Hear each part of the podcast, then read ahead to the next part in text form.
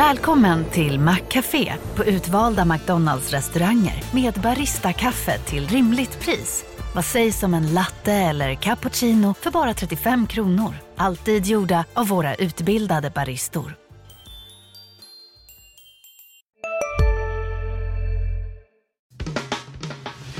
Analyspodden från Dagens Industri. Hej, välkommen till Analyspodden, Dagens Industris podd om börs och aktier och en massa saker som händer i världen. Idag är det jag, Agneta Jönsson, som poddar och med mig i studion så har jag min kollega Torbjörn Isaksson. Välkommen! Ja, tack. Idag ska vi prata om vad som har hänt på börsen denna veckan och vi har som vanligt med oss några case. Men det har också hänt en del grejer på nyhetsfronten. Eh, vad tänker du eh, ta upp för ämnen idag? Ja, det vi kan börja prata om det har ju, som kanske kom här eh, tidigare på morgonen, att SAS har satt igång sin process för att ta in minst 9,5 miljarder kronor i en nyemission. Tänkte jag. Det är ju intressant. Eh, och sen är det intressant att höra lite dina tankar om vad som hänt i Alecta. Eh, och sen tänkte jag att vi skulle prata om eh, lite andra grejer, bland annat det här med A och B-aktier som våra då, internationella organisationer som ISS som rådger eh, företagen hur de ska rösta på bolagsstämmor tycker att ska tas bort här. Så de grejerna tänkte jag. Men om vi tittar på det här med hur börsen har gått den här veckan så ja, det här kallas ju för stilla veckan då, veckan innan påsk, men så himla stilla kanske det inte har varit egentligen på börsen får man väl säga. Nej. Det har ju faktiskt gått ner 1,8 procent sedan i fredags. Då hade vi ju en riktigt bra vecka och det som händer mest kan man väl säga, det är osäkerhet om lite om konjunkturen, vad den ska ta vägen här och eh, då har vi sett också att räntorna har gått ner en hel del. Amerikanska tioåringen har gått ner 20 punkter till 3,30 sen i måndags till exempel. Mm. Och eh, om vi börjar med det där med Alecta tycker jag, Eh, du har ju skrivit en stor genomgång av det här där du skriver att det här med amerikanska nischbanker egentligen bara är toppen av ett isberg. Kan du berätta lite vad som har, du har kommit fram till? Ja, jag har gjort en granskning av eh, olika affärer som de har gjort och det visar sig att det, det är ju, det är ju mer affärer. De har en väldigt snedfördelad portfölj överhuvudtaget. Och den har blivit mycket mer snedfördelad under senare år. Plus att de har gått in eh, här på toppen och satsat väldigt hårt på fastigheter. Så där, där finns det också ett svart hål. Över, överlag så har ju, har ju risknivån höjts. Och det, det, är väl en jakt på avkastning här när det, var, när det har varit svårt. Men det, nu ser vi baksidan av det och framförallt så är det ju så att om man tittar på organisationen från att de har en så kallad överstyrelse av eh, egentligen politiskt eller fackligt tillsatta personer som eh, eftersom det är ju inget vanligt aktiebolag. Via styrelsen och sen ledningen och ner till den eh, förvaltningsorganisationen. ursäkta, det här med överstyrelse, funkar de som en vanlig styrelse så att de har fullt ansvar och sådär? Nej, de, de funkar snarare som en bolagsstämma som ska utse styrelsen. Och, och då, det är ju 38 personer som är, hälften är, kommer från eh, Svenskt Näringsliv och den andra hälften kommer från olika fackliga organisationer. Men de, de är ju inte där för att de kan kapitalförvaltning, utan de är ju där för att de tillhör de här organisationerna. Så de har ju ingen jättekunskap om detta. Och om man tittar på styrelsen så är det egentligen bara två personer som har någon kunskap eller, eller närmare så har i verkligheten sysslat med kapitalförvaltning. De andra har ju inte gjort det. Och, och vd, Magnus Bilding, han är ju jurist Problemet är ju att många av de väldigt erfarna personerna, Alecta har ju historiskt sett ett gott rykte i sin kapitalförvaltning med erfarna personer, men de har slutat och de har ju inte blivit ersatta. Och den ersättare som kom, eh, han blev omedelbart sjuk. Så att de har ju haft en kompetensbrist hela vägen i den här organisationen och det, det är ju det som syns nu samtidigt som man har höjt risknivån. Men det är lite konstigt det där om man har lagt om förvaltningsstilen när de ansvariga seniora personerna på de här posterna egentligen inte har existerat. Det verkar ju lite konstigt. Ja, det blev ju helt snett. Och då förlorade de också 20 miljarder kronor. nu gör de ju ett omtag. Nu kommer de ju att förändra eh, så att det blir väl lite... De kommer inte ta den här typen av investeringar. Där de är bland de största ägarna i, i nischbanker i USA. Det är ju helt uppenbart att det, de, det fungerar inte att göra på det viset. Utan de kommer väl att vara mer indexinriktade utanför Sverige. Men sen så gjorde de ju det där bundoffret att det var ju en förvaltare som, som gick ut stenhårt, där, ordföranden Ingrid Bunde, och, och sa att, hon, att, att förvaltningen hade varit osedvanligt oskicklig. Det är ju lite konstigt också, för personen i fråga hade ju jobbat där i 28 år och det är ju också lite konstigt hur den här oskickligheten då inte skulle ha märkts på den här tiden.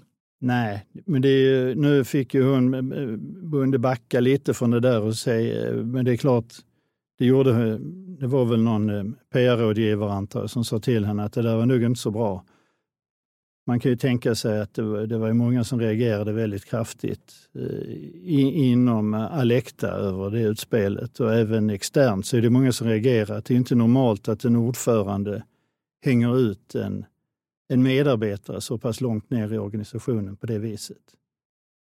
Nej, det, hela det känns att det, det luktar lite illa att man vill skylla ifrån sig så att säga. Ja, hela den här manövern nu med, som kom i veckan, det, det, är ju, det är ju tydligt ett sätt att försöka flytta fokus ner till att eh, det har skett långt ner i organisationen och där har det varit fel. Men de säger sig ha fullt förtroende för för vdn och styrelsen vill ju inte på något sätt ta på sig något ansvar. Nej, och det är konstigt. Man kan ju undra nu vad som händer härnäst också, för att normalt sett är ju den som förvaltar pengar för en annans räkning väldigt hårt reglerad. Som fonderna, till exempel UCITS-fonder. Och så här. Det är mängder med regler vad de får göra, vad de inte får göra och hur de ska tala om det. Och så här. Eh, att man inte har samma koll på det här, för det här är ju väldigt stora pengar också, över tusen miljarder om jag inte missminner mig. Alltså Finansinspektionen har ju inte samma granskning av kompetensen eh, i den här typen av företag som de har till exempel på en bank. Det är ju rätt anmärkningsvärt egentligen, ja, utan, det är ju allmänhetens ja, pengar. Ja, visst är det det. Och, och, det här är ju en, en, enormt stor och viktig aktör på svensk kapitalmarknad som är största aktieägare i väldigt många bolag. Så det är ju inte, det är inte en vanlig liten kapitalförvaltare utan det är ett oerhört viktigt företag. Men nu, är vi ju, nu har ju Finansinspektionen börjat gå in och, och, och titta lite mer och mer på vad som har hänt. Och det är väl inte visade sig, det är, det är inte bara de här nischbankerna som de tittar på, utan de tittar på lite annat. Men just det där att de egentligen inte, det, de sätter själva betyg på sin kompetens och inte ens där kom de upp i några toppbetyg. Var hamnar de vad det gäller kapitalförvaltning så att säga? Ja, de här kom ju på 2,6 och man ska väl egentligen åtminstone ligga på på en trea där. Va? Eh, gammal femgradig betygsskala så de nej, inte ens blir godkända? Nej, det är inte riktigt på det viset, men 2,6 är inte särskilt bra. Så att där finns en del att göra. Nu har väl en av styrelseledamöterna eh, fått hoppa in och eh, försöka styra upp det hela också? Ja, de gjorde ju någon tillfällig lösning. Det var ju en av de två som har sysslat med förvaltning. Sen är hon ju ganska index inriktad och det är, det är väl rimligt nu om, om, det, om de ska gå lite åt det hållet internationellt sett, att man försöker styra om det på det viset. Och det är väl bra. Ann Grevelius där har jobbat med det så att hon kanske sätter sig och går igenom de här regelverken och styrdokumenten som finns för, för förvaltningen också antar man. Ja, ja men det, det, det de gör det är ju bortsett från att de på ett ganska fult sätt försöker flytta fokus från sig själva så är det ju någonstans ett första steg mot en förbättring. Men det är, det är väldigt många steg kvar att ta för Alecta. Jag antar att detta är, det är inte DIs sista ord i den här frågan heller? Nej, det här är ju ett ämne som vi kommer att punktmarkera framöver. Ett annat ämne som vi har hållit på att titta på ganska mycket, det är det här med röstdifferentieringen mellan A och B-aktier. I många av våra svenska bolag så har vi ju A-aktier som har betydligt mer röster per aktie än vad B-aktier har. Och det har ju legat lite grunden till den här ägarstyrningen som vi har med många starkare ägare utav kött och blod som Vi har Wallenbergsfären genom Investor, och vi har Handelsbanksfären genom Lundbergs och även industrivärden. Eh, nu är det ju så att tittar man på det här med hållbar förvaltning enligt de här ESG-reglerna eh, så ligger ju där G handlar om governance, om bolagsstyrning. Och där ingår ju det här att det inte ska vara olika röster för olika aktier utan alla ägare ska i princip kunna ha lika mycket att säga till om. Och det gör att eh, sådana här stora internationella rådgivare som ISS som hjälper fondbolag och sådant globalt med hur de ska rösta på bolagsstämmor. De har gått ut med att från och med nästa bolagsstämmosäsong, då våren 2024, så kommer de rösta nej till ansvarsfrihet i styrelser i bolag som har den här typen av olika aktieslag som A och B-aktier. Och det innebär att väldigt många svenska bolag kommer då styrelsen inte få ansvarsfrihet. Och det här är ju naturligtvis Eh, problem på många olika sätt. Är man en anhängare av det här att det är bra att ha stora fysiska starka ägare bakom eh, så är det ju dåligt. Eh, och det är ju också dåligt ur den bemärkelsen att det kan bli en del förändringar på ägarsidan. Jag tittade ju bland annat då på industrivärden som har en portfölj med åtta stora innehav där det är rösträttsdifferentiering i ett flera av dem. Och bland annat Ericsson är ju situationen sådan att där äger ju industrivärden kontrollerar 15 procent utav eh, rösterna om man då tittar på deras A-aktie. Men om inte A-aktie fanns, om man bara skulle titta på att de hade ägt B-aktie så skulle de ligga på en 3 procent och då hamnar de istället som åttonde största ägare. Eh, vilket gör att då får de förmodligen inte alls eh, mycket att säga till dem. Eh, till exempel i Volvo som faktiskt är deras största innehav. Där har de aktier som är värda ungefär 40 miljarder utav deras totalt 143 i portföljen. Där har de ju också A-aktier som gör att de är eh, största ägaren där.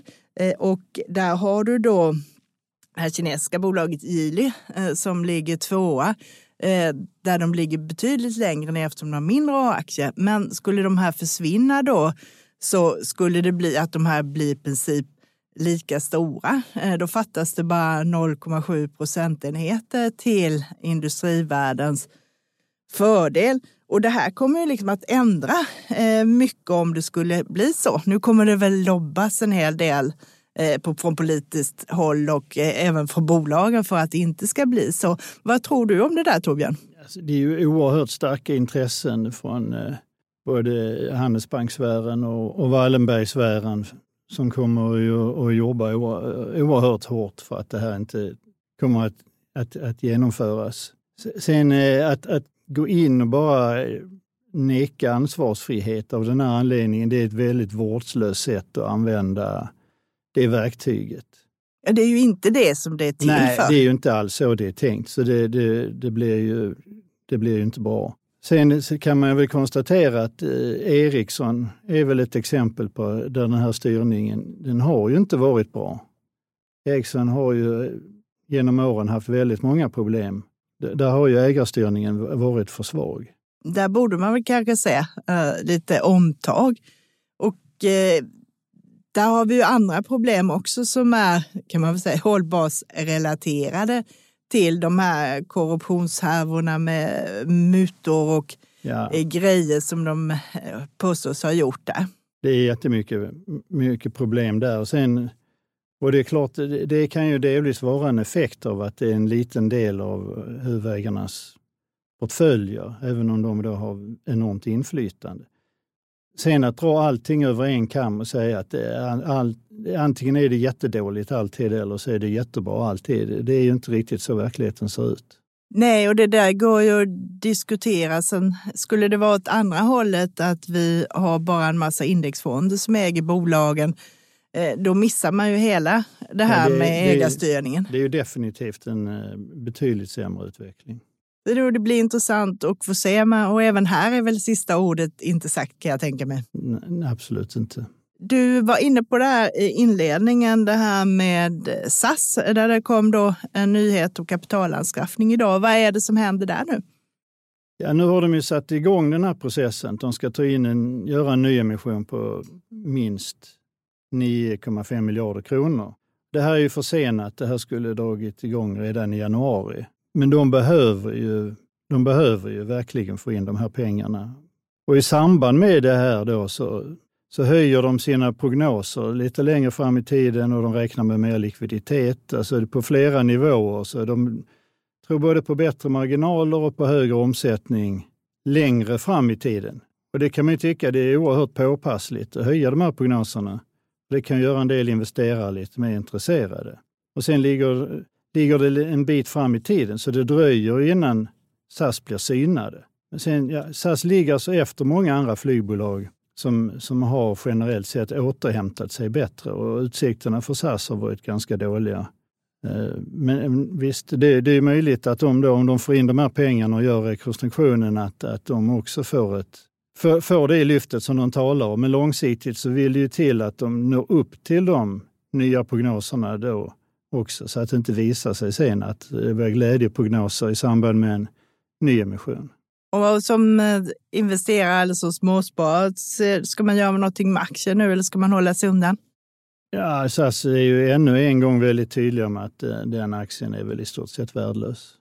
Okej, då håller vi oss undan från det. Det tror man ska göra. Ett annat case som, man, som de tycker man ska hålla sig undan från, i alla fall vår kollega Rickard Bråsa här, eh, skrev i onsdagens tidning här om eh, i dagens tidning om det här med eh, SBB eh, och, och gör en djupare genomgång av deras räkenskaper och titta på värderingen.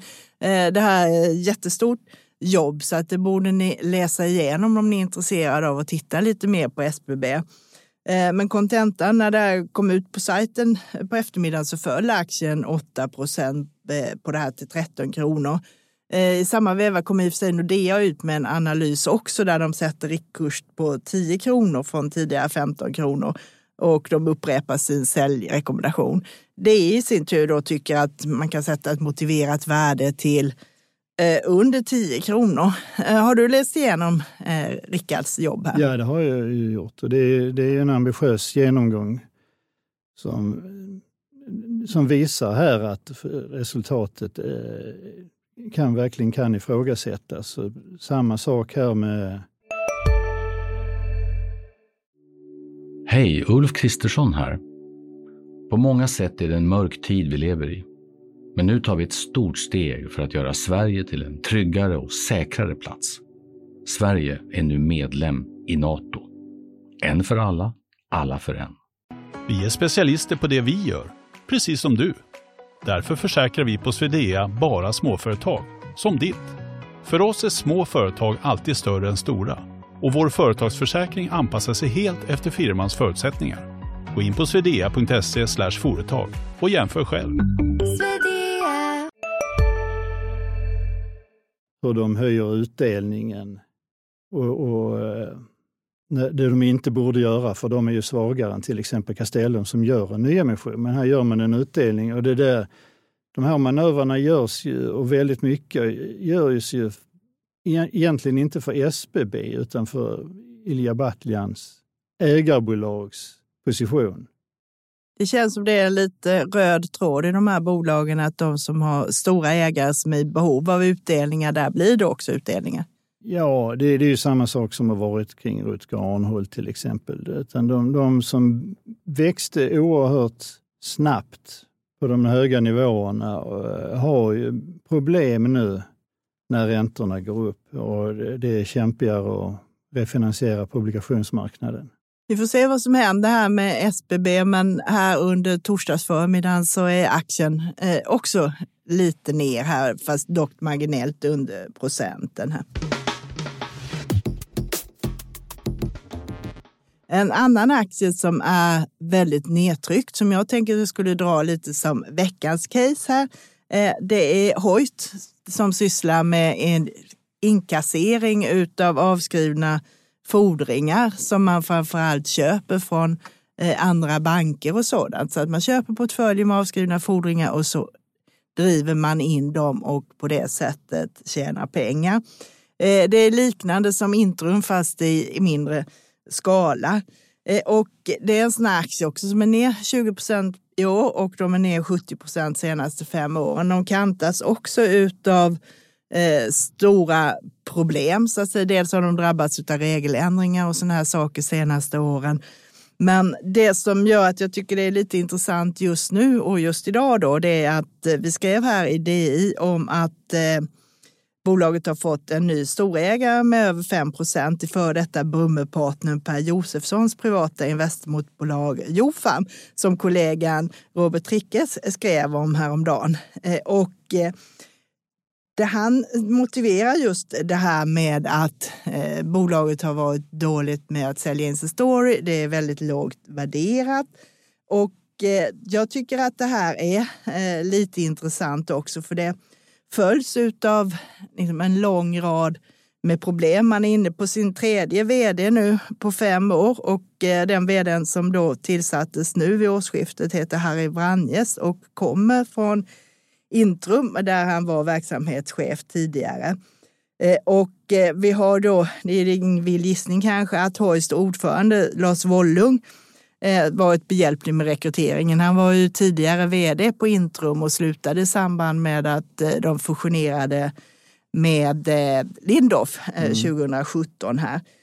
Och nu Förra året så sålde de sin större delen av sin verksamhet med, i Storbritannien som de har haft det riktigt jobbigt med. Och tillsammans då med lägre krav på riskvikter eh, och sådant så kommer de att kunna öka sitt förvärvsutrymme med 6-7 miljarder. Och då kan det bli mer fokus, att de har råd att köpa mer sådana här portföljer och de har också lagt om strategin lite att de ska låta andra göra indrivningen så att medan de själva jobbar att utveckla den typen av eh, verksamhet som behöver digitaliseras lite. Eh, bland annat köpte de en portfölj från eh, det här andra stora inkassobolaget Lovell i Sverige här nyligen. Och Hoist finansierar sig till 58 procent genom inlåning. Och det är framförallt i Tyskland eh, de har väldigt stor inlåning. Och det är billigare än att gå på obligationsmarknaden så att de behöver inte ha riktigt lika höga avkastningskrav här. Men marknaden misstror det här bolaget efter en lång eh, radda utav år i motvind, vilket gör att du värderar eget kapital, price book till 0,3, vilket är väldigt lågt. Och man värderar då eh, förväntade vinsten för innevarande år på under 7. Och nu kan det faktiskt också eh, för första gången i modern tid bli tal om utdelning och kanske även lite återköp här. Så det är en sån här klassisk eh, turnaround aktie som många har slutat titta på. De kommer med rapport 4 maj, så att det är en sån här grej man kan eh, hålla koll på. Skulle det visa sig att det ser lite bättre ut än väntat kan det bli lite sån här hm effekt att när alla är negativa så kan kursen flyga upp lite tänkte jag. Är det något bolag du har någon syn på? Nej, men det är väl som du säger att det är en typisk turnaround-kandidat. Eh, och, och det är, ibland bränner sig folk på det, men det finns en kategori investerare som är väldigt intresserade av den typen av bolag och ibland går det ju bra. Ett annat bolag som jag tänkte vi skulle nämna det är veckans aktie som kollegan Magnus Dagel har skrivit om. Och det är det här fastighetsbolaget Cibus, eh, Nordic Real Estate, eh, som då är noterat på Stockholmsbörsen men har mycket av sina fastigheter i Finland. Eh, de äger ju framförallt fastigheter i dagligvaru och livsmedelsfastigheter. Och det får man väl säga är stabila hyresgäster. De flyttar ju inte i första taget. Det är sådana här kedjor som Coop och eh, Kesko i Finland och sådana här. Och eh, de eh, tar och eh, är en väldigt stabil utdelare får man väl säga. De delar ju faktiskt ut månadsvis också. Och senaste eh, åren har de i snitt delat ut 87 procent utav förvaltningsresultatet. Eh, så de har en direktavkastning på runt 10 procent. Det är väl lite som nästan som en obligation då kan man väl säga med option på att eh, fastighetsvärdena ska kunna stiga lite eller värderas med lite lägre rabatt än vad det är just nu. Nu ligger den på 30 procent eh, rabatten då mot fastighetsvärdet jämfört med då när det var som hetast, när det var en jättestor premie istället. Och eh, i alla fall så har eh, DN, eller DI naturligtvis säger nu märker man att det är påsk snart. Eh, men DI har då positiv syn och vi tror att den här aktien är köpvärd. Och nu är det snart dags för mig att ta helg känns det som, men vi kanske ska säga lite andra grejer också. Nu när vi spelar in det här får vi säga det är skärtorsdag och klockan är runt tio. Eh, och imorgon är det ju då långfredagen och då är det stängt på Stockholmsbörsen. Men det är ju då också veckans viktigaste makrosiffra kommer, nämligen den amerikanska sysselsättningsstatistiken. Den här som heter Non-Farm Payrolls. Och då väntar man sig att det ska vara 240 000 nya jobb i mars här. I februari var det 311 000. Så vi har sett nu under ganska många månader här att vi har en eh, fallande trend. Och eh, som vanligt så vill man ju inte ha för stora utfall. Man vill inte att det ska vara för många jobb för då kanske räntorna sticker iväg igen. Men det får inte vara för lågt heller för då börjar man oroa alltså sig konjunkturen. Så att det vore väl lugnast för alla om det landade där ungefär eh, där förväntningarna ligger tror jag.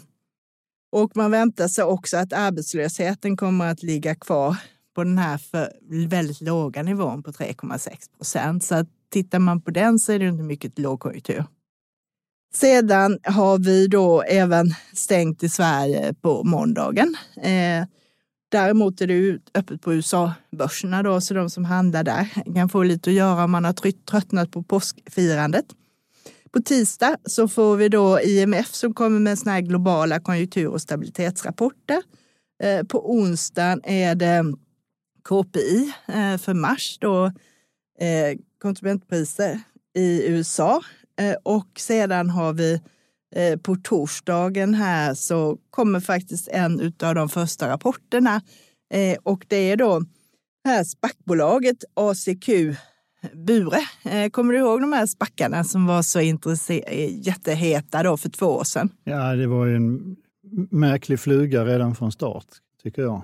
Och upplägget där är ju sådant att eh, de tog in eh, pengar i en nyemission och så la de dem i kassan i väntan på att det skulle dyka upp något intressant att köpa för. Eh, och ett av de här andra bolagen som hette då, eller heter Alligro Planet med bland annat entreprenören Rickard Båge i spetsen. De gjorde faktiskt den här ovanliga åtgärden häromdagen att de konstaterar att de har inte hittat något intressant att förvärva så att de betalar tillbaka alla pengarna till andelsägarna då så att man får tillbaka den här hundralappen som man investerade då för eh, två år sedan.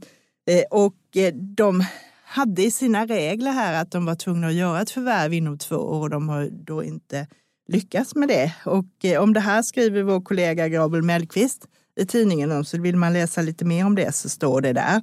Men det är intressant med de här ACQ Bure. Jag läste, tittade faktiskt, de har en årsredovisning faktiskt på 48 sidor. Så med tanke på att de hittills inte har gjort någonting så står det, har de skrivit väldigt mycket. De har i sin tur då 36 månader på sig från första noteringen som var eh, 25 mars eh, 2021 eh, att göra en investering. Så de har ju det här året på sig också. Och det gäller ju, samma gäller ju även för då kollegan eh, Cresback, där Creades ligger bakom. De har inte heller gjort någon affär. Så det kan väl bli lite intressant här att se om det kommer något under året. Det vore ju snopet om även de får lämna tillbaka pengarna kan man tycka. Mm. Men det där känns ju som någonting som, som kommer att vara väldigt hett och sen så försvinner det bara. Ja, och det var väl, det var väl en effekt av det att marknaden var så het. Att man var beredd att köpa precis allt och då passar man på att ta in pengar när de finns. Ja.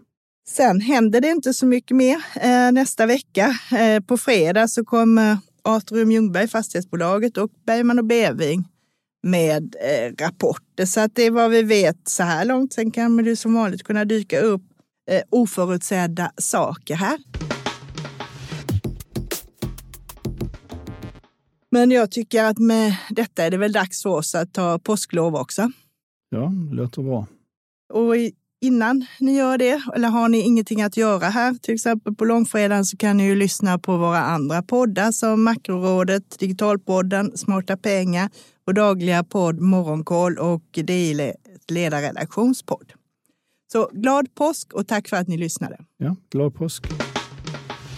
Analyspodden från Dagens Industri. Programmet redigerades av Umami Produktion. Ansvarig utgivare Peter Fellman.